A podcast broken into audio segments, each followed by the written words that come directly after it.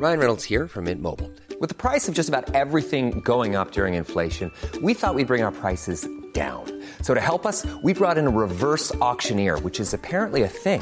Mint Mobile unlimited premium wireless. Ready to get 30, 30, bit to get 30, bit to get 20, 20, 20, bit to get 20, 20, bit to get 15, 15, 15, 15 just 15 bucks a month. So, Give it a try at mintmobile.com slash switch. $45 upfront for three months plus taxes and fees. Promo for new customers for limited time. Unlimited more than 40 gigabytes per month. Slows. Full terms at mintmobile.com.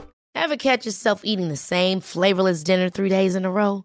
Dreaming of something better? Well, HelloFresh is your guilt-free dream come true, baby. It's me, Keke Palmer. Let's wake up those taste buds with hot, juicy pecan-crusted chicken or garlic butter shrimp scampi. Mm. Hello Fresh.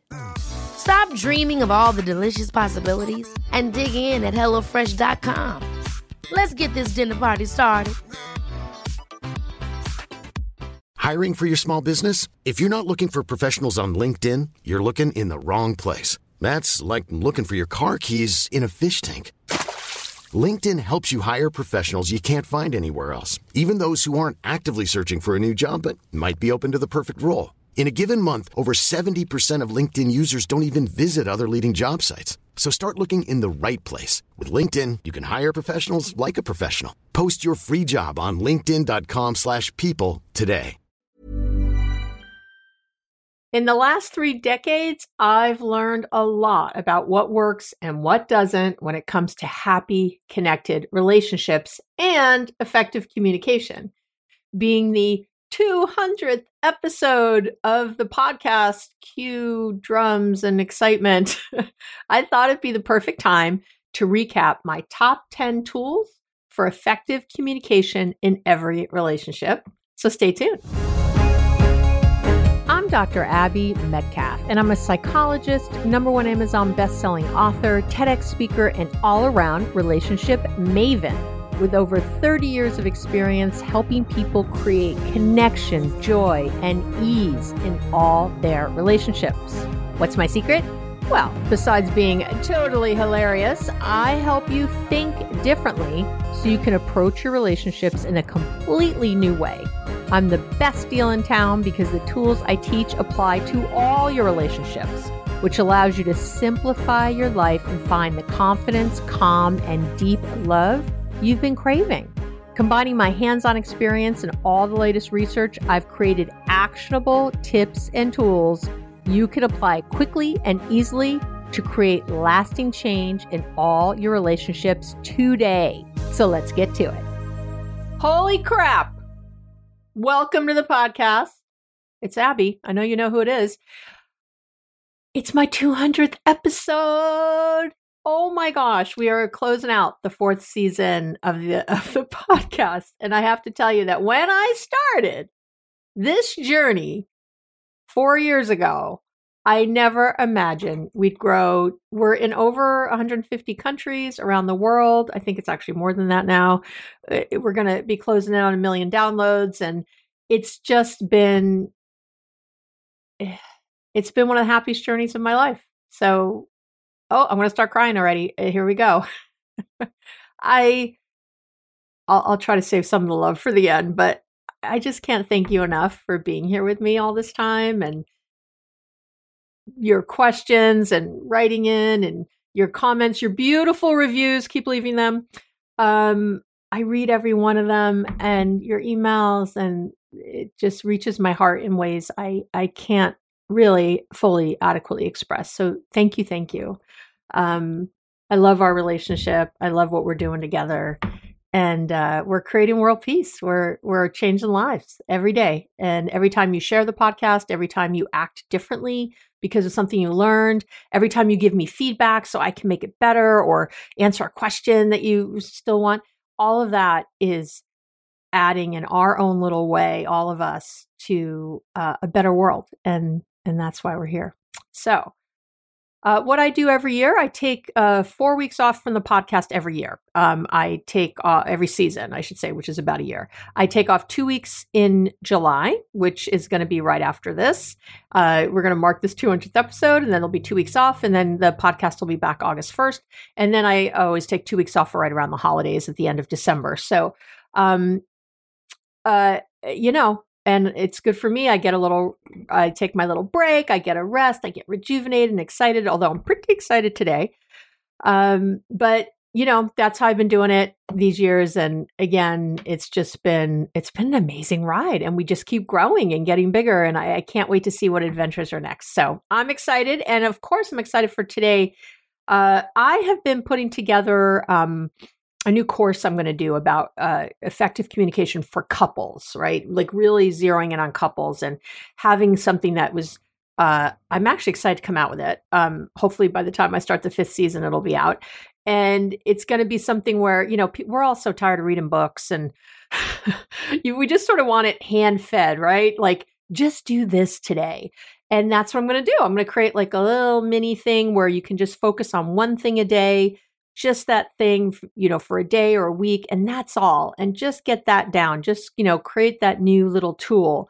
And then the following week, I'll send you one other thing. And we're going to do it that way. Um, I'm going to make it as simple and pared down as I can. And in doing that, this is actually kind of a little bit of a sneak peek because a lot of the things I'm going to mention today, I mention in that course. The course is much longer, of course, and has much more, but um, this is a little, this is a good little, uh, little drip uh, that way, and we'll we'll come back to it.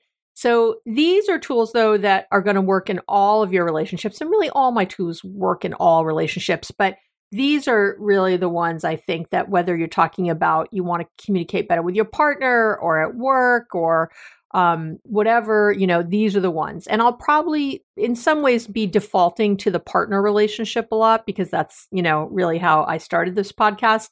Uh, but again, it's all relationships. And so even if I'm just saying partner today, uh, in in one of the examples, let's say, obviously you can extract extrapolate that to work or friends or your parents or your siblings or whoever else is important to you that you need to figure out how to communicate better with. So I'm going to be covering I think some real again these are like the ones. These are the the tried and true, the ones I keep coming back to no matter what. So, let's get to it. My top 10 tools. Tool number 1, you already know what it's going to be, so I'm not going to spend much time on it cuz you know, right? If you don't know, you have not been listening to me for very long. You know I'm going to say being mindful and meditating daily. And I'm going to put those together because and I want to say this in a new way here we go. Ready? And this is actually a one of the parables that gets talked about a lot when it comes to meditation. And so I want to just just say this. So what, first of all, there's no greater tool, communication tool, period, than being mindful. It is what you got to have, or all the tools I'm going to give you, you're not going to do very well. I don't know what else to say. And if you can meditate every day for just 15 minutes, you don't have to do more than that. 15 minutes a day, I'm going to really hammer that home. It will change your life and it'll change it quickly. It'll change your ability to communicate. It'll change how you feel about things, how you feel about yourself. It just, it's a game changer. And one of the things we use, this parable I was mentioning, is I want you to think of it like this. I want you to think of mindfulness and meditation, meditation specifically like this. And meditation is just a way to get more mindful. It's it's it it's a it's a quicker way to get to mindfulness. There's a lot of things you can do for mindfulness. You can download my mindfulness starter kit to get going. You can listen, you know, I'll link in the show notes to all the things I've done on mindfulness. Um, and there's a lot, there's a lot of ways to make it a consistent habit and all the good things. But I will tell you that I want you to think of it like this. Picture a huge jug of water, big jug of water. Your mind is the water. That's that in the jug. That's your mind, all the beautiful water, that nice clear water. But now let's take the top off the jug and we're going to pour in like a cup of dirt, you know, just dirt. just going to pour in soil, dirt. And we're going to put the top back on. And now you're going to pick up that big jug and you're going to shake it. You're just going to shake that jug. Now, that's your day to day life as you jump from what Buddhists call monkey mind, you know, as you jump from thought to thought to thought your thoughts, that beautiful clear water gets clouded, right? That's what's going to happen in that big jug. All that stuff you're thinking about as you agitate it, as you shake it, as you agitate it, that's what you're doing all day in your head. You're agitating your thoughts, you're agitating your mind. You, it becomes very hard to see or to think clearly, right? You can't see through that water. It's very murky, it's very difficult. But if I were to set that jug down, let's just set it on the table right now, just set it down and if you were still, if you kept that jug still for just a few minutes, what you would find is that all that debris, all that dirt, all that stuff would just float to the bottom, right? That's what's going to happen. It's going to float to the bottom. A, a, a magic fairy doesn't come and make it go away. That's not what happens. But that is what happens with meditation. When you are still like that, when you allow, when you just let the things settle, what happens is when you're thinking about your life or you're thinking about a problem or you have to communicate with someone or whatever it is, it's your mind becomes very clear and you can see that dirt on the bottom. You can you have like a third party view. You can uh, have some distance and look down and see. So the debris is still there, the dirt is still there, but you have a clearer view of it. You're able to think more clearly about it. And that's what meditation will give you. That is the, the secret sauce. And it's also really important to be just that stillness because it's really when our higher power speaks to us or your source or your inner being, whatever you like to think about, that's that time when you empty your mind that you really get to know that part of yourself. And I am a big proponent of uh, not meditating to, you know, guided things, but instead to really truly empty your mind and just focus. And I have, you know, I have uh, the meditation starter kit, which you can download for free, or you can get the little an album I made. It's like a little course that helps you to learn how to meditate in 15 minutes in just 15 days. And you know, it's not expensive. I made it very affordable so that you'll do it. And it's what I do. It's how I taught myself. Uh, well, I was taught. And it's what I do. And I, I kind of hold your hand through it to get you to that place in just a couple weeks. So I can't, I don't know what to say, you know? when you're consciously aware of how you're thinking and feeling in a moment, you're going to be able to act, not react. That's how you do it. That's how you stop those crazy reactions you have. I know I've had them too. You'll you're going to see your fear come up, you're going to feel it, see it, and you'll be able to regulate your emotions and your reactions so you can have more rational, clear, loving conversations. And by the way, I'm going to say loving a lot today, loving conversations. And obviously, if you're at work with a coworker, I know you're not thinking like, oh, I love them. But when I say loving, remember, I'm talking about coming from the love based part of your brain, your prefrontal cortex, your neocortex. So I'm talking about compassion, understanding, kindness, gentleness, patience, all those things. So just know when I say loving conversations, that's what I'm talking about today. So don't don't get turned off by that that language. Uh, you know, and when you're distracted and not in the here and now, that's where all those unhealth, unhealthy responses come from. And you know it. You've thought of it. You later on after a conversation, you're like, oh, why didn't I do whatever? Why didn't I say this? Or why did I say this? Or you know how you forget all the great tools in the heat of the moment? It's because you're not mindful. Mindfulness, it's a cure. I don't know what else to say of all these things, really. And it takes just minutes a day to become really, really good at mindfulness. So I preach it, I talk about it a lot because it's the key. And again, if you can just learn to, you know, get into the habit of meditating for 15 minutes a day, it will change your life and make your mindfulness better. Your your brain will be able to calm itself more during the day. So, can't say enough. There you go. Well, I guess I can say enough because here I am. All right. Top tool number two. You got to decide. And by the way, you've heard a lot of these before on the podcast. I'm just putting them all together in a wonderful way for you today. Um, because number one, we miss things sometimes. Repetition is a good thing. And number two, you might not have listened to my 200 episodes. and number three, uh, you know, it, it's because th- th- these are really the the top top. So of course, I'm going to have said them more than once. All right. So number two is you have to decide if you want to be correct or effective. That's I'd say the very and I'm putting these in order. I, I have these in sort of an order. Some of these are interchangeable, but I would say that these top two things, the mindfulness is number one, and this is definitely number two. If you can be right all day. I say it all the time. You can be right all day. You can be right all day long that your partner shouldn't leave their dirty dishes on the counter. But if you've asked multiple times for them to stop and it's still happening, then you're not being effective and instead you're just feeling resentful and frustrated. So not that's not effective either right? Not only are you not getting the dishes put away but you feel crappy. And to me part of being effective means that you feel okay. So you can be right all day that your coworkers should be more thoughtful of the team and get their work in on time so everyone's not waiting for them. But if you've been complaining about them for a while and it's not changed, you're not being very effective. And again, not only are they not changing, but you feel like crap. So, not effective, not effective. So, and I'm hitting my water. I'm going to take a sip. Maybe that was God's way of telling me to sip my water if I kept hitting it with my hand. Okay. When you focus on being right, and I know because I, you know, I like to be right. I feel like I'm right all day talking to you. I mean, please.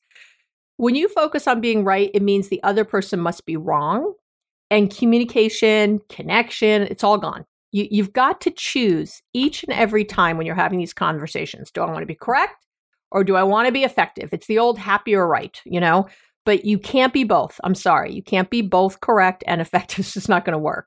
So, next time you want to tell someone how wrong they are, stop and think, right? And the questions I, I stop and think to myself are how do I want to feel after this conversation? That will always, always change how I'm approaching someone. Because if I want to feel calm and happy with how I acted and loving and kind and patient, if I want to feel that way when I walk away, if I want to walk away feeling like I was heard, then that's going to change how I approach someone. And the other thing I think, so I think, how do I want to feel after this conversation? And then I also think, how do I want this my partner or my friend to feel after this conversation. Because again this is going to change how i approach them my tone how i talk. So if you want the other person to feel like shit then probably go along with whatever you've been doing. But again it's not going to be correct it's not going to be it's going to be correct not effective. And you're not going to have really what you want right? You're not going to get to where you want to be. So Eh, how do I want to feel? How do I want them to feel? That will help you think about a, a different kind of strategy to get you closer to what you really want, which, by the way, is always, again, not just them doing what you want, because that doesn't always happen, but that you can walk away feeling good. That can always happen. How do you like that? That can always happen. We can't control others, but we can control ourselves. So, and you walking away feeling like I did the best I could, I, you know, I was really patient and kind. I'd put everything out there. And you walking away with that is going to be huge because it's also when you're in that frame, you'll think of other solutions. You'll you'll think of other maybe you'll leave this thing alone and decide you don't even have to worry about it. I don't know, but I will tell you that you will have different thoughts after approaching a problem or a conversation in this way than the than the other way. Okay. Top tool number three. Let's get to three. You have to connect to correct. I know you've heard me say it. You need to connect emotionally with another person if you want to be heard. That's just it. And that's what communication is, right? You we feel like they heard us, we heard them. So before you correct someone, and this is true again at work or anywhere else, it's not just in romance, but before you correct someone else about something or ask for something to change, you know, I don't like this thing, I want you to do it this way, make sure there's some kind of connection first. And I say it all the time the best time to speak to someone about something that's bothering you is when you're doing great with them. it's when you're really getting along well and the two of you are vibing. That is the best time to bring something up because you both of you are in this kind of higher vibration. What a great time to bring something up. But of course, you're going, Oh, I don't want to rock the boat now, Abby. Oh my gosh, we're getting along. I don't want to poke the bear. It, it, and you can't be in that fear state. Again, when you're connected, you can do corrections much easier. Uh, and again, which means having someone really do this thing you want. Now, you're not listening to this because you tell a coworker, "Hey, could you get that report to me by 4?" and they always get it to you by 4. You're already effectively communicating for whatever reason and that's fine. I'm talking about when that's not happening, that you're listening because you're thinking of times when you don't communicate effectively, when something isn't happening and you ask over and over and nothing changes. So y- you want to connect to correct. You want to figure out that connection first, get into some kind of good place. When you're both in a horrible place, not a great time to try things. It's just not, and you know, you already know because you've been trying it and it hasn't been working. It, we're that it's also why you know that whole thing like don't go to bed angry. Uh, go to bed angry it's fine. It's not a good time to be talking when you're both exhausted and overwhelmed at two in the morning. It's just the vast majority of times that doesn't work out well. All right. Top tool for effective communication in every relationship. Number four and you've heard me say this set intention often. Often. I call setting intention the 18 second shift because I've timed it because I'm that insane. I timed it multiple times and it takes an average of 18 seconds. So if you don't have 18 seconds, what do I always say? If you don't have 18 seconds, I can't help you. 18 seconds. When you consciously set a positive intention for how you want to be, before you walk into work or before you sit down to a meal with your partner, you know, before you're going to have this conversation, the other person will 100% notice because they'll feel your intention, even if you don't state it out loud. It, it's a way to qu- easily and quickly shift your attention. When you set intention, it shifts your attention to what you want and it helps you keep your eye on the prize. I would say of all the things I teach over all these years, this is the one my clients say over and over is a game changer. And I will tell you, I find it to be a game changer in my own life. And remember, we our conscious brains process information at a rate of 50 bits per second while our unconscious brains process information at a rate of 11 million bits per second which means that people don't hear what you say they hear what you mean. So when you set intention i'm fixing my hair if you're watching me on youtube. Okay. So so when we set intention, we are aligning that 50 bits and that 11 million bits so people can really get what we're saying because they're keying into that. And your intention, and when you set it, keys into that 11 million bits. So it's so, so important. And and I also like setting intentions out loud. So yeah, you can set them and no one has to know and you just do it and you walk in with that energy intact. But setting them out loud before you begin a dialogue with someone or a conversation with someone is also so powerful. Um, your intentions can also just be what your expectations are. So it might be, hey, I I want to talk to you. I don't want any suggestions or advice. I have to do this with Gary. You know, I'll say to him, and he appreciates it. When I just say to him, babe, I got something to talk about. I don't want any suggestions, no advice. I just need you to your support. I just want you to listen with an open mind. I just want you to hear me.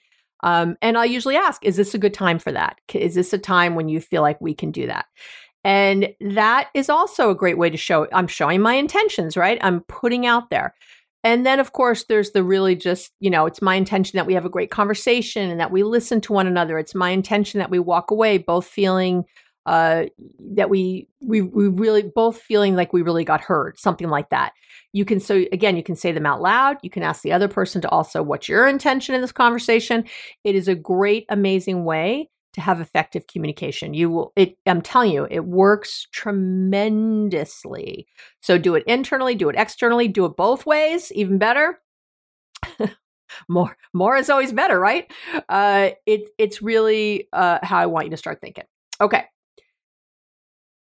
Top tool number five don't sack your relationship. S A C. Don't sack the conversation. Don't sack what's happening. So make sure you don't, in any dialogue, you don't want to sack SAC. This means you don't offer suggestions. The S is for suggestions. You don't give advice. The A is for advice or criticize. SAC, suggestions, advice, or criticize. You don't offer suggestions, give advice, or criticize. And I know most people are like, well, what's left, Abby? Uh, you want to affirm and ask open ended collaborative questions. That's what you want to do. You want to affirm and ask these open ended questions. Deepening communication is really, and, and having a, a deeper way that you connect with someone, it's all about non judgmental listening. And we get there by not giving suggestions, offering advice, or criticizing what someone else is doing. It's important you know, what do I say? Listen like you're wrong. Listen like you're wrong, my friend, because you when you're sure you're right about something or you're trying to convince someone to come over to your way of thinking, there's that correct or effective again. That's why that was earlier. You're no longer really listening. You know you're not. You're you're you're not listening anymore because you're just trying to get your point across, which means no effective communication. There's no problem solving. Nothing there can happen. So communication is a two-way street. It means that you say something and it's heard on the other side. It's and maybe they even say something to you about it and then you hear them and then we have this beautiful back and forth. So uh, if you practice listening like you're wrong when someone is sharing their point of view, it'll really open up your brain. It'll what do I I talk about a lot? Curiosity. You got to make curiosity openness and willingness your main goals when you're listening to differing opinions, when you're listening to what someone else is saying, not just what you're saying. And I'll say, eh, you know, this is important in every relationship, obviously, spe- maybe especially in your romantic ones, because you have to think of you and your partner. You're a team. So anything you're they're struggling with is shared. So if they're struggling with something that you're trying to get across, you're struggling with it too. And you know that feeling. And it again, that's not just true romantic. That's true at work. It's true everywhere. You know, when you've tried to say something to someone and they're not getting your point, they're not understanding, it is so frustrating. And now and they're frustrated too, because they're not getting it and you're not getting it, and everyone is upset. Asking collaborative questions is the way to be, you know, a great teammate and let your partner or your coworker or your friend know that they don't have to tackle their issue alone. Right? You help them find healthy solutions to what's bothering them, what's bothering you. And you do that again with these open-ended questions, which are basically questions that you can't can't be answered with something like yes, no, good, fine, or shoulder shrug. So there are questions that kind of open the dialogue. And you know, my favorite, favorite collaborative question is could you tell me more about X? So let's say I'm even going into something that I want to talk to you about it's bothering me. I'm going to stop first. I'm going to do all the things I just mentioned. I'm going to set intention. I'm going to be mindful. I'm going to write all the things. I'm going to, I want to be effective, not correct. So I really want to hear. So maybe I had, um, maybe we had, I, I just was so frustrated with how you did a project yesterday at work. I mean, I was killing myself. And I'm thinking, how could this person possibly think this is okay? You, you could ask questions, you know, could you tell me more about uh, could you tell me more about how you came to your solution on this project? Like, tell me more about how you worked that through. Where did you start? Where did you end? What kind of questions? you know, don't fire these all off, but you know, I'm, I'm giving you examples to ask. Tell me more about that question. Is amazing. Could you tell me more about um, how you felt? Could you, you know, well, then you could just say that. Could you tell me how did you feel when we left our conversation yesterday? I, I know I had some feelings, but I want to hear yours first. What how did you feel when we walked away? Because you'll be surprised. Sometimes people felt totally fine and you were really frustrated and they didn't even know. Or the opposite, you weren't frustrated, you were sad maybe about something and they felt like you were angry. So it's so good to have this conversation first, that kind of question first to find out because uh, people can't read your mind and you can't read theirs. I say it all the time. And so you really want to ask the question to learn why, what, how, you know, all those things. Um, you know, other collaborative questions I, I mention a lot. You know, if there was one thing I could do to help you right now, what would it be? Uh, what have you already tried that's worked? What have you already tried that hasn't worked? You know, is there anything you need right now? Uh, it depends on what kind of conversation you're having and what kind of information you're trying to get. But if you want to effectively communicate, you you've got to stop. And the affirming just means that you find a space like that conversation with your coworker, you know, um, hey, hey, Joe, you can you tell me more about your thinking yesterday when you were approaching that project? And you know, you're, I know you're you're such a diligent worker, and it didn't feel that way to me yesterday. Could you could you tell me more about that? You know, or something like that. You know, if you can affirm though without saying the negative, it's even better. Like, you know, I know you're I know you think really diligently about things. So I want to hear from you uh, how you came to your thought process yesterday about X, Y, or Z. Um, Hi, I'm Daniel, founder of Pretty Litter. Cats and cat owners deserve better than any old fashioned litter. That's why I teamed up with scientists and veterinarians to create Pretty Litter. Its innovative crystal formula has superior odor control and weighs up to 80% less than clay litter. Pretty Litter even monitors health by changing colors to help detect early signs of potential illness. It's the world's smartest kitty litter. Go to prettylitter.com and use code ACAST for 20% off your first order and a free cat toy. Terms and conditions apply. See site for details. I'm Sandra, and I'm just the professional your small business was looking for. But you didn't hire me because you didn't use LinkedIn jobs. LinkedIn has professionals you can't find anywhere else, including those who aren't actively looking for a new job but might be open to the perfect role, like me. In a given month, over 70% of LinkedIn users don't visit other leading job sites. So if you're not looking on LinkedIn, you'll miss out on great candidates like Sandra. Start hiring professionals like a professional. Post your free job on linkedin.com/people today. You know, I know you're a great dad. You're a great dad and you really value our children. I know you do. Um and I appreciate that. And I want to talk about so so I want to talk and I want to talk about you know that conversation you had with little jo- Johnny yesterday or whatever. You know, tell me more about that. Or I, I remember you were frustrated with whatever yesterday. Tell me more. Again, it's just a way to start the conversation going, and because when you stop offering suggestions and instead ask questions, you you show the other person that you have their back, and that together you can solve whatever comes your way right? But when you uh, are doing it that other way, when you're making suggestions, you know, this is really, I that was stupid what you did yesterday. You should do this. Obviously, that's not going to go very far. And if someone approached you that way, they wouldn't get very far either. So clearly, think about what would work for you too. And that would be for someone to try to understand your point of view. And it has to be authentic. You can't go in asking these questions, but in your head, you're already knowing what the answer is. You have to go in saying that you don't know the answer. You think you do, maybe, but you don't. So, and that actually, that brings me so beautifully to top tool number six, which is that I want you to communicate in a triangle, not a line. Okay. I know. Triangle, not a line. Most people when they're communicating with someone. So I think I have my way of doing it, right? I if I again if you're listening right now it's it's because you're trying to communicate more effectively. So there's plenty of times you communicate effectively and you're not listening for that. You're listening for right now because there's times when you're trying to get someone to understand something and they're not. So what happens is you're on your side, right?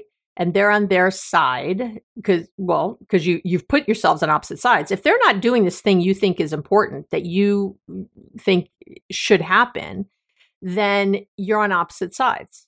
That's just how it is. We're in a line. I'm over here at point a and you're over there on point b and or point G or Z and I we're trying and what happens a lot is you try to negotiate along that line uh, you think, well, you're over there and I'm over here. So what's something in the middle where we could agree, kind of agree to disagree, but somewhere in the middle?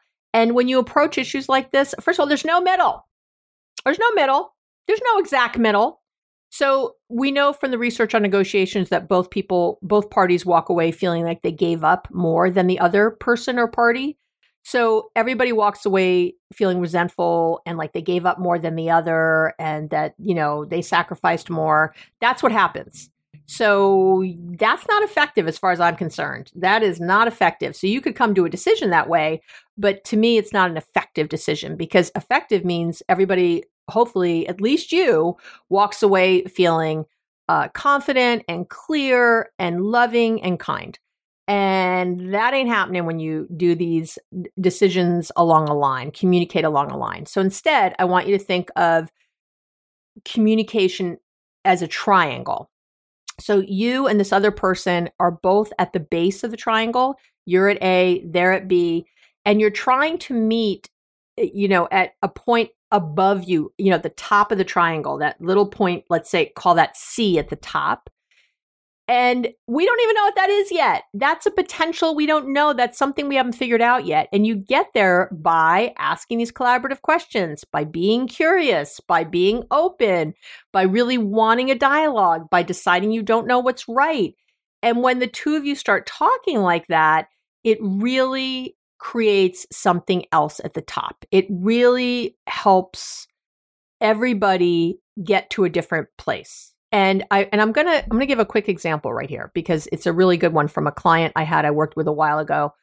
Um, and he and his partner had decided to save money for a house, and so they were uh, renting a place. They they moved away from where they lived in the city. They were living in San Francisco, very expensive, and they moved farther away so that and they actually moved so the the girlfriend the fiance worked in san right outside of san francisco. She was right there and had like a you know 30 minute or 20 minute commute usually. And he had about a 45 minute commute. And they decided to move towards his 45 minute commute like so that his was shorter So they were like, well, why, why doesn't his get shorter now? And and was much cheaper to live out where he was, where he was working.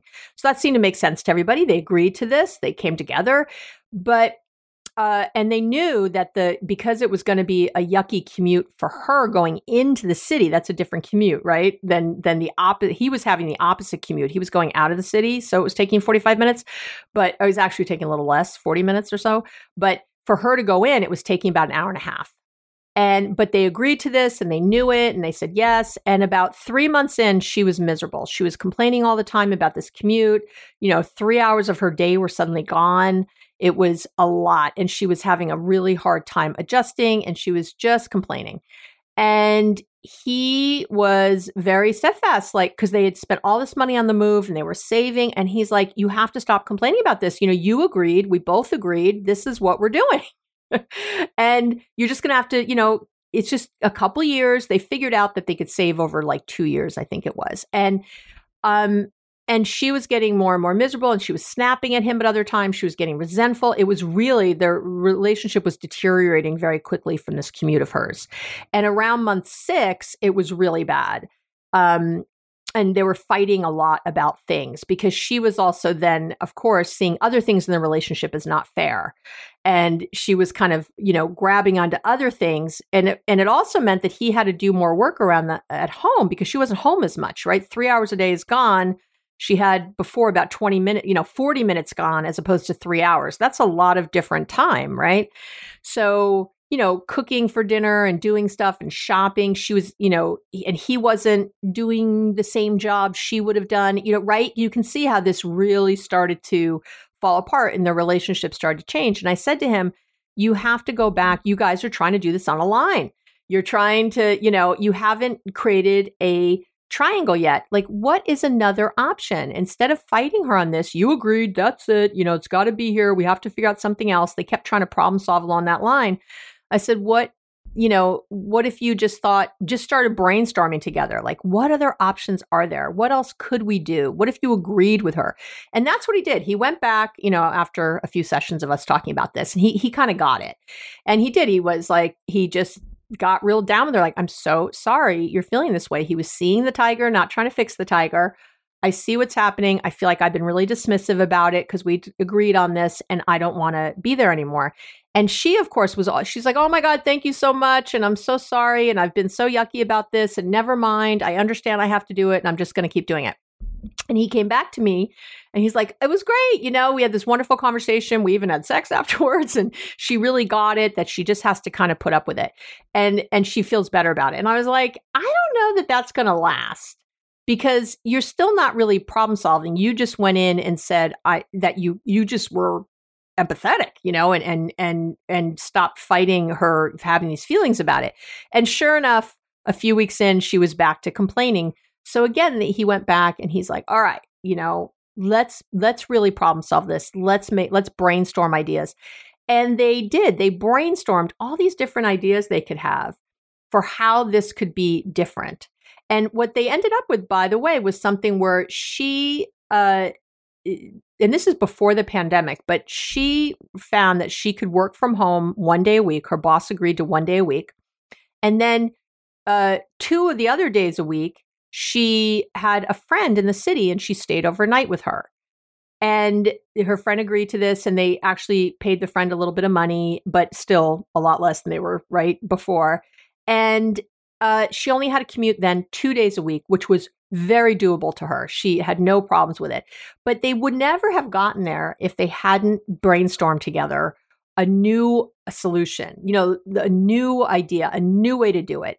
Because on that line, it looks like, well, we either have to go back to having no commute and give up our dreams of buying a house, or you have to put up with this. And in, instead, there were all these wonderful different ideas they came up with and they brainstormed. So I'm spending the time to tell you the story because it's so important. That you think of something new together and get out of that thinking on a line. All right. Tool number seven, and this comes up so much, so much. And I think it's the root of hap- unhappiness and the root of evil, the root of failed communication is that we uh, you you have to stop assigning meaning or definitions to another person's actions. We do this reading minds thing. You can't read their minds. You have to stop. But beyond that, you have to stop defining things. Uh, and I hear it all the time. Oh, if he appreciated me, he wouldn't leave his dishes around. He thinks I'm his maid, you know, and he leaves his so- dirty socks on the floor. Uh, she knew she was being mean when she said that to me. She knew she was gonna that was gonna upset me, and she said it anyway. He's not paying attention to me because he's fallen out of love with me. You know, I could go on and on and on. All these examples of ways that people are ascribing meaning to something their partner, their friend, their coworker, somebody is doing or isn't doing. And you know, it's all a guess. You're just you're filling in the blanks. That's what happens with your brain. When your brain your brain is built to fill in blanks when it's scared, when it's unsure. And that means usually that it gets filled up with wrong facts, erroneous facts. So it and it adds up to bad assumptions, to disjointed communication. If it, it it never works, it doesn't work. If you're having a feeling about something, ask for clarification. What did you mean when you said X?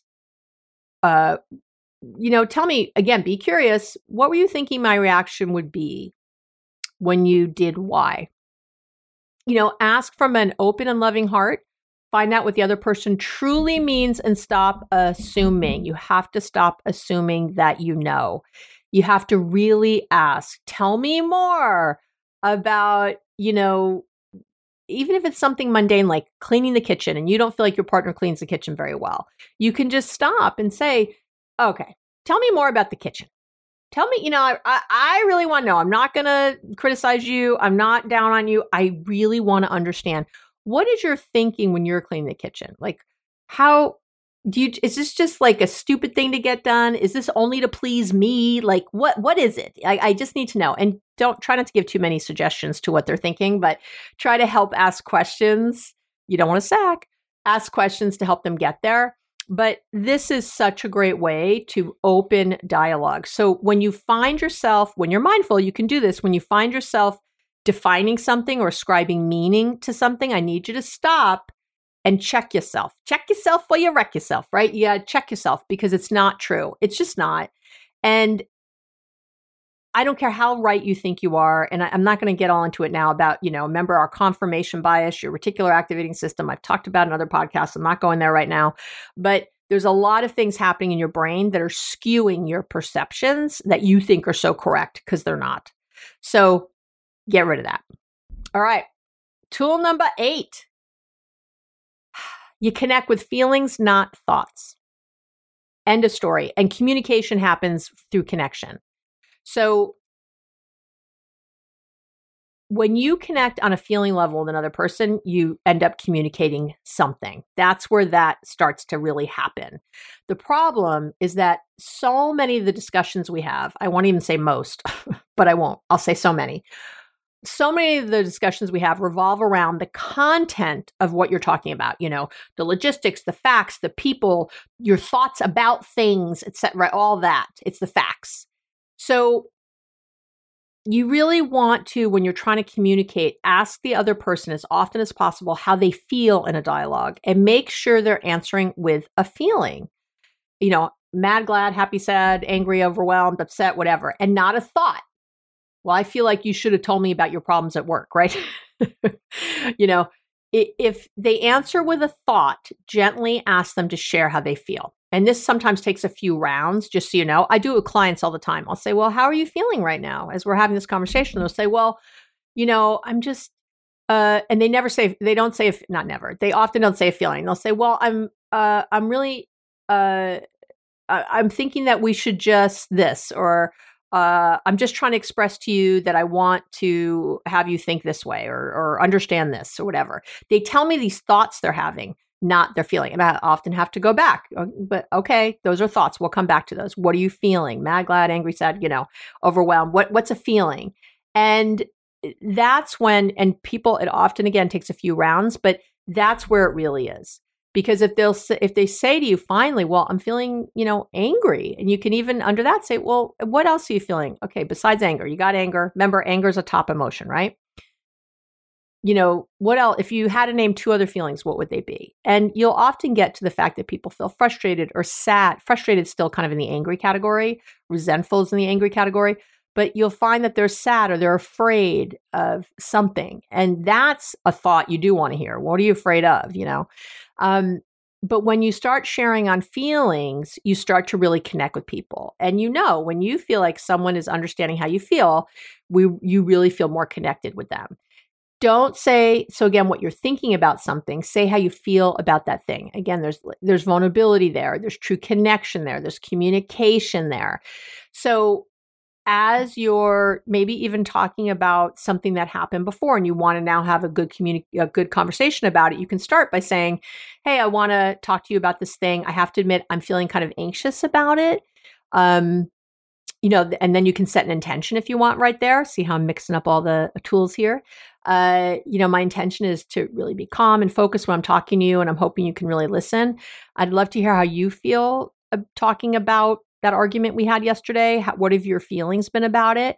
And again, they'll probably tell you their thoughts. You know, well, I got over it. I'm fine. That's not a feeling. You know, what are your feelings about it? Well, and a lot of times people will finally get to, I feel kind of helpless or hopeless that we're having the same argument over and over and we never seem to come up with a answer or we come up with answers, then we don't stick to them and something else happens, right? All of that stuff. So you got to go into the conversation, right? A little, a little differently. Okay. Tool number nine go and I just did this on a recent podcast, but it's a good one, so I'm going to repeat it here. I want you to go into if you're really trying to communicate effectively, go into the conversation trying to learn something, not prove something first. Trying to learn something, not prove something first. When you go into the conversation with that, you know, feeling like I'm right and you're wrong and I'm going to make you see that, you end up spending your time defending your position. That's what you're doing because you have a position. I'm over here and you're over there. And so you're not listening. So they're talking, you say your thing, and then they def- get defensive, right? And then you get defensive and you're thinking as they're talking about your rebuttal. You're not listening anymore. You're thinking about your rebuttal and what you're going to say instead. So you you got to get out of that. You're trying to prove something. You're trying, you know, that makes you want to defend it. That makes you want to give all the facts. And again, notice that I'm not connecting on feelings. I'm connecting on content, and I'm not going to connect. I'm not going to communicate the same way. So instead, go into the conversation with that intention of learning something about why this person is acting the way they are, or why they said the thing they did, or why they're not doing a thing that you want them to do. Go in with this intention first of trying to understand. And again, you can even say that out loud. I really want to understand where you're coming, you know, where you're coming from about blah, blah, blah. So after that, you can bring in your thoughts and opinions and all that good stuff. But first, you really, because it's going to change how you react to them or what questions, more questions you ask, or even how you feel about it when you hear what's really going on for them, right? When you hear them really talk about this thing. And I can't say it enough. I've said it many times. There's no ultimate right or wrong. I'm sorry. I know you feel like there should be, but there's not. Your opinion about something isn't a fact, it's your preference. It is your preference. That's what it is. If I I had a couple in the other day who had agreed in their relationship that um, before they got together, uh, he agreed to not watch porn. He's like, she really didn't like it. She was upset by it that he did that. And he said, sure, I do, won't do it. And, you know, this happens a lot where he said that, but he didn't really mean it because his feeling was, well, it's not really hurting her. She doesn't understand. It's not a big deal. And, you know, I watch porn occasionally. What, you know, it's not a problem. And so she found out about it, of course, because people almost always do. And then there was obviously much, you know, now you're a liar and you're not telling the truth and da da da, you know, all this stuff. And and her thing in session was, well, he has to stop. He promised me before we got married that he was going to stop, and now we're married and he hasn't stopped. So I'm right and he's wrong. Do you know what I mean? Like end of story, end of. And it's just, I wish life was that simple, but it's not. So we have to back up from that and back up into again do you want to be correct or effective do you do you want to connect you have to connect to correct do you want you have to go back to all the things i was talking about and you got to get curious what is it that he was thinking that made him feel like this was this was okay to lie about. And in that conversation, by the way, he finally understood. She said, like, well, I don't know what else you're lying about then. Like, you're deciding for us as a couple what's okay and what's not without really including me, or if I disagree with it, with excluding me. And so now I don't know where I can trust you or not with how we're deciding things. And he was able to really hear that. He did a great job. They both did a great job. Um, and obviously, I'm. this took more than one session. Uh, I'm not. I'm not that good. Uh, you know, it, it, took a little bit of of teasing and tethering out, but when she was finally able to really talk about what it meant to her, it wasn't about really the porn. It was about that he lied about, at this point. It was that he lied about it and that he was now deciding. And she said, like, do you do that with money? I don't even know. And she was really open and really asking from such a wonderful way that he was answering really honestly. They had a wonderful conversation about it.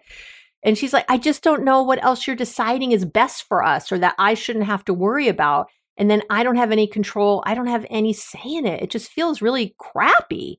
And she's, and I used the example. I said, well, if she was cheating on you and having sex with someone else, but felt like it wasn't affecting you because she had decided that and wasn't telling you, would you then say, hey, you know, and you didn't even know about it. And maybe, maybe you never knew, never even knew it was a thing. And, and maybe one day she finally felt guilty and said something. And then you're like, oh, the relationship is trash, you know, or maybe you did find out, but whatever, like you don't get to decide what another person is going to think or feel about something. You know, that's something you have to do together. So, you know, shifting this and really understanding that your preference is that so here her preference was that he didn't watch porn. It was her preference, but it wasn't right. It wasn't the only right thing. It, it, it he wasn't just all wrong and horrible because he was. Like you have to just sort of get out of that. It's about his preference was watching porn and her not being bothered by it. That was his preference. Her preference was his not watching porn, period.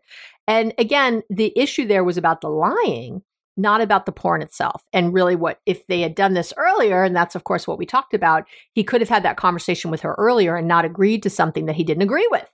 Um, that he wasn't going to do, that he wasn't having any plan of doing, so that they could really talk about it from a different perspective. And by the way, her opinion about porn started to shift and change as we were having these conversations. And she got much less black and white about it. So again, there's just like this whole conversation here that's very rich and wonderful but we often avoid them because we you know don't want to rock the boat or we've decided what's right or uh, we don't want to be bothered you know or we want to do what we want to do and we don't want someone to bother us about it.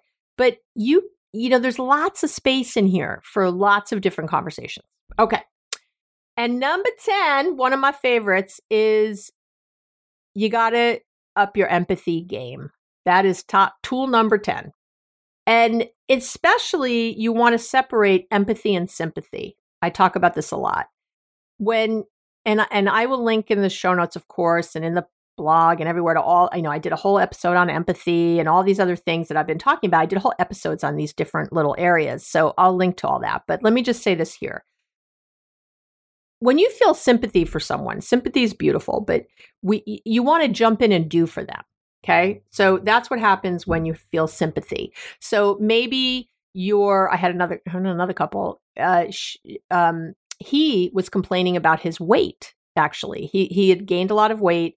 She was sort of, they were both kind of into fitness and he fell out of fitness with this like full-time job and all this stuff. And she was still really into her fitness. And, uh, he was complaining about his weight and so she you know was kind of coming in and she said i felt really bad and she did she felt bad for him. And she was but what happened was she kept because she knew she said yeah he's got this horrible commute now and he's got this job that stresses him out all the time and it, it's hard we have the kids like i get it you know she said I, she had sympathy. She said my job has more flexibility i'm able to work out in the middle of the day i'm you know da da da da da and but what was happening when you have sympathy, you want to jump in and do for somebody. So she kept trying to like fix it. You know, she kept trying to give him all these helpful suggestions. She was sacking, but she was, she was really, you know, felt and he just felt less and less heard in that process, right? Because he he just saw all these things he should more he should be doing. He felt criticized in the process because he wasn't doing all the fabulous suggestions she said. And but but that's what happens you know when we feel sympathy for somebody we want to jump in and do for them. And that's fine if your best friend's dad died you know and you want to like oh can we cook meals? Can i bring them over? What can i do for you? That's great. But it's not great when your partner's you know having trouble with someone at work or your you know friend has gained weight or you know it's not good there. There we need empathy. And empathy means you have compassion for how they're feeling okay compassion for how they're feeling, and can even take on that feeling yourself to really be there with them in in whatever pain they're having or frustration they're having. So here's how I want you to do that. I'm going to give you a little quick tip, or you can listen to the whole episode, but uh, to get more. But when someone shares something that upset them, but it's not something that would upset you. That's the thing. It's generally when they're sharing something that upset them, it's either something that hasn't happened to you. So yeah, it would upset me if I had it maybe, but I can't even imagine it because it's never happened to me. Or it's they're sharing something you're like, "Oh my god, why is this upsetting them? This is so crazy. They're overreacting." So either way, if they're sharing something with you that upset them, when you don't when it's something right you don't relate to it's hard to find the compassion or the patience or again this empathy for what they're experiencing. And that's because you're you're really focusing on the wrong thing. So to show empathy your first goal so what i want you to do is just identify what the other person is feeling. Do your best to just do that if it's your partner if it's whoever. And that's what i did with this couple at the time. I said uh, you know let's identify how to i said to this wife let's identify how your husband's feeling and he had trouble with that at first too and but she you know they were able to go there together. And so she's like oh well probably just you know i said so you keep making these suggestions and he just feels overwhelmed like he can't do them. You and she was really able to go there. She's like oh god you just feel so helpless and hopeless and like nothing's ever going to change and maybe like i don't love him anymore and like i don't or i don't find him attractive or whatever right? She's she's really feel and these are thoughts and feelings but she's really in it. It was great so now instead of focusing on that circumstance, like because in this instance, right, this wife was able to stay very fit even and make things happen even given all these changes in their circumstance. But instead so so she, and she couldn't relate to that with him. Like there's all that's what all the suggestions were. There was all these ways he could lose weight he could get back to exercise and eat better but he wasn't doing them. So she really couldn't put herself in his shoes. But I said instead, so don't focus on that. I want you to focus, put yourself instead of in their circumstance or their situation. I wanted her to focus on the feeling. And then I said to her, think of a time when you've had that feeling where you feel hopeless, where you feel helpless, where you feel like no matter what you're doing won't change. And she was right there because she had uh, sort of an evil uh, stepdad and growing up, and that had been an issue. And she just often felt like no matter what, you know, she would tell her mom things he was doing and nothing would change. And, you know, she was a kid and she felt like whatever she did to try to get away from him or to try to get around, you know, or try to let someone know what was happening, nothing changed. So, talk about feeling helpless and hopeless. She was right there.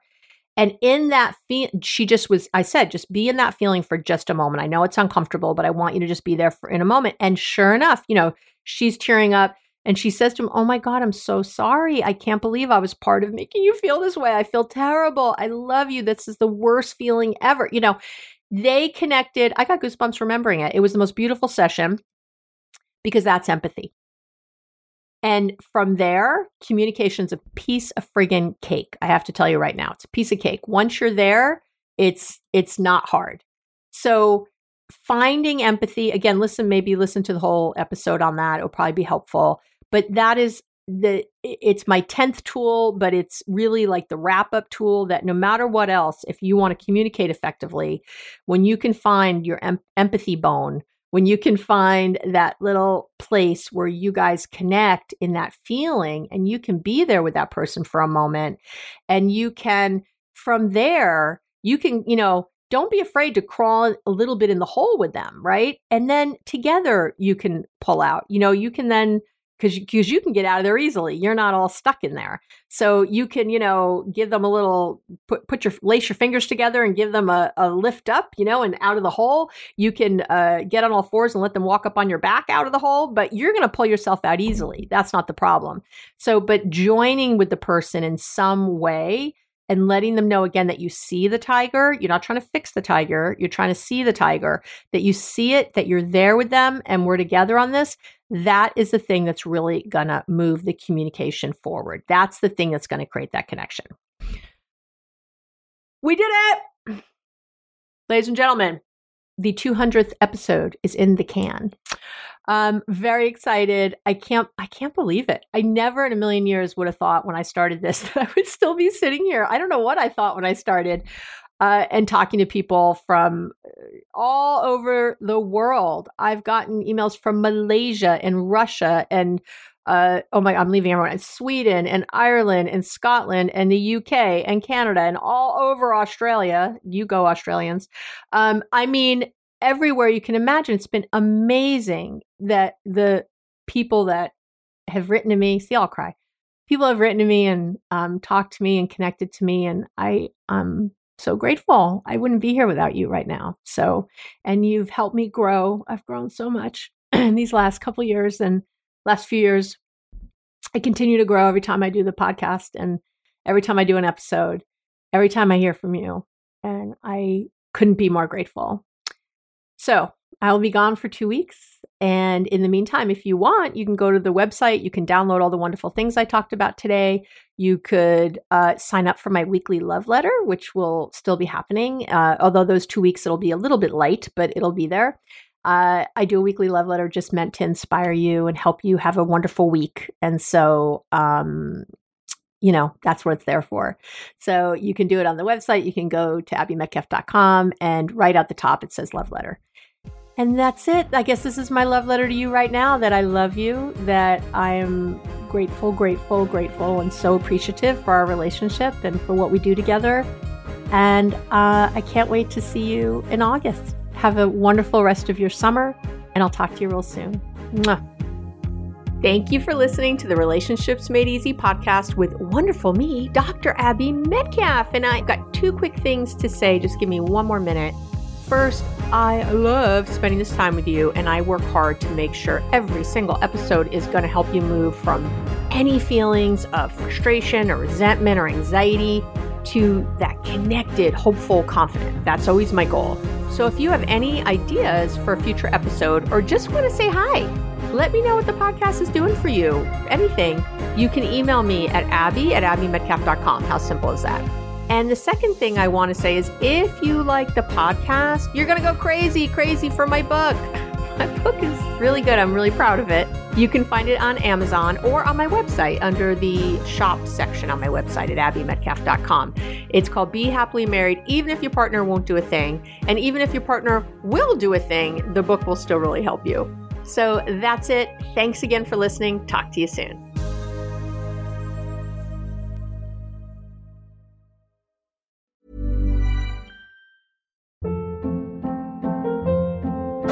Hold up. What was that? Boring. No flavor. That was as bad as those leftovers you ate all week. Keke Palmer here, and it's time to say hello to something fresh and guilt-free. Hello Fresh. Jazz up dinner with pecan-crusted chicken or garlic butter shrimp scampi. Now that's music to my mouth. Hello Fresh. Let's get this dinner party started. Discover all the delicious possibilities at hellofresh.com. Hi, I'm Daniel, founder of Pretty Litter. Cats and cat owners deserve better than any old fashioned litter. That's why I teamed up with scientists and veterinarians to create Pretty Litter. Its innovative crystal formula has superior odor control and weighs up to 80% less than clay litter. Pretty Litter even monitors health by changing colors to help detect early signs of potential illness. It's the world's smartest kitty litter. Go to prettylitter.com and use code ACAST for 20% off your first order and a free cat toy. Terms and conditions apply. See site for details. Hey, it's Paige DeSorbo from Giggly Squad. High quality fashion without the price tag? Say hello to Quince. I'm snagging high end essentials like cozy cashmere sweaters, sleek leather jackets, fine jewelry, and so much more. With Quince being 50 to 80% less than similar brands.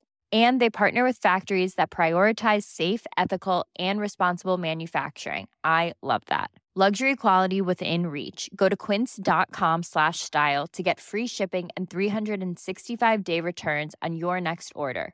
Quince.com slash style.